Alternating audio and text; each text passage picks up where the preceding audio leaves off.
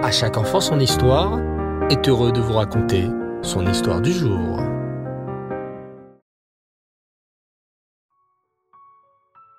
Bonsoir les enfants et Reftov, j'espère que vous allez bien. Baou Hashem. Ce soir, je suis très heureux de vous retrouver pour notre ultime épisode de Yona Navi. Comme vous le savez les enfants, Hachem avait ordonné à Yona, Yona le prophète, d'aller dans la ville de Ninvé pour annoncer à ses habitants que s'ils ne faisaient pas Teshuvah, ils détruiraient leur ville dans quarante jours. Mais contre toute attente, Yona Navi a désobéi et il a préféré s'enfuir sur un bateau qui le conduisait à Tarshish.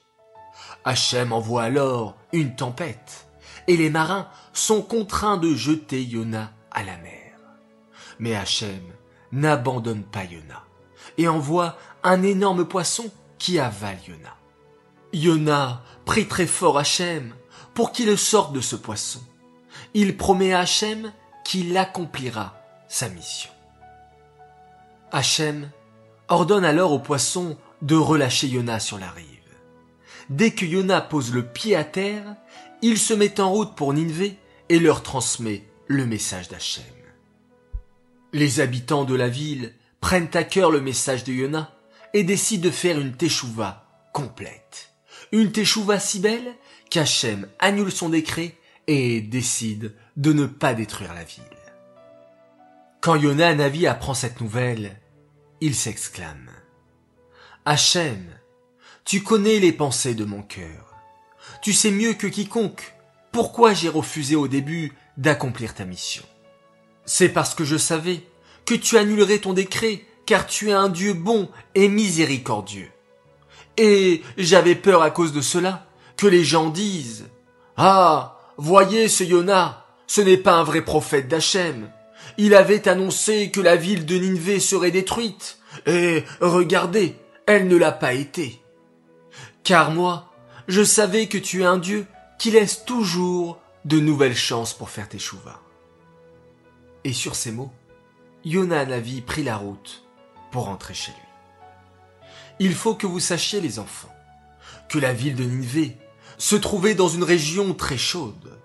Pour rentrer chez lui, Yona fut obligé de passer par un immense désert, un endroit où il fait extrêmement chaud. Pour Yona Navi, c'était très compliqué de supporter la chaleur du soleil. Ses vêtements ne le protégeaient pas du soleil. Ils étaient déchirés depuis son séjour dans le poisson. Il n'avait pas de chapeau pour protéger sa tête. Très vite, il commença à se sentir mal à cause de la chaleur. Il voulut s'allonger pour se reposer un peu. Mais, comme vous l'avez peut-être déjà remarqué les enfants, la chaleur attire les insectes et en particulier les moustiques. À peine Yona fut-il allongé que des dizaines d'insectes et de moustiques s'approchèrent de lui pour le piquer. Yona souffrait énormément. D'un côté le soleil brûlant et de l'autre côté les moustiques. Hachem eut alors pitié de Yona et lui fit un très grand miracle. Hachem fit pousser d'un seul coup un immense arbre avec beaucoup de feuilles pour faire de l'ombre à Yona Navi. Cet arbre merveilleux, qui poussa en une minute, s'appelait le Kikayon. Yona Navi remercia Hachem de tout son cœur pour ce Kikayon qui lui avait fait pousser.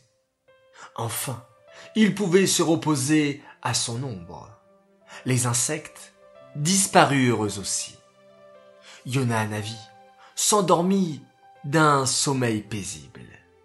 Au bout de plusieurs heures, Yona se réveilla et fut très heureux de voir que le Kikayon était toujours là. Mais hélas, plus pour très longtemps. Hachem envoya alors un petit ver de terre grignoter les racines du Kikayon. Et comme vous le savez les enfants, les racines d'un arbre sont les plus importantes. Si les racines sont fragilisées, eh bien la plante est fragilisée. Et c'est ce qui se passa.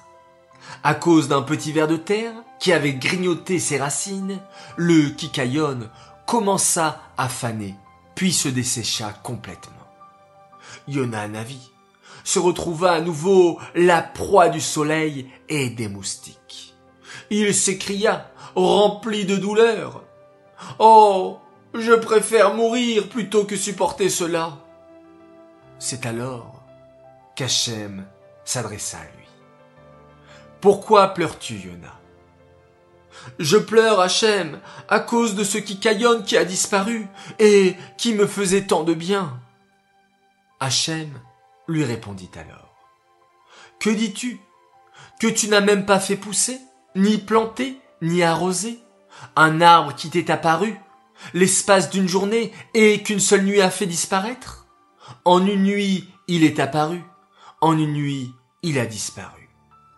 Et moi, Hachem, tu ne voudrais pas que je sois triste si je détruisais la ville de Nineveh en un clin d'œil? Une ville qui contient des milliers de femmes et de petits bébés C'est moi qui ai créé toutes ces créatures. Et tu voudrais que je détruise la ville de Nineveh et tous ses habitants en une fraction de seconde? Juste pour que les gens ne disent pas que tu es un menteur? Yona Navi comprit alors le message d'Hachem et lui demanda pardon.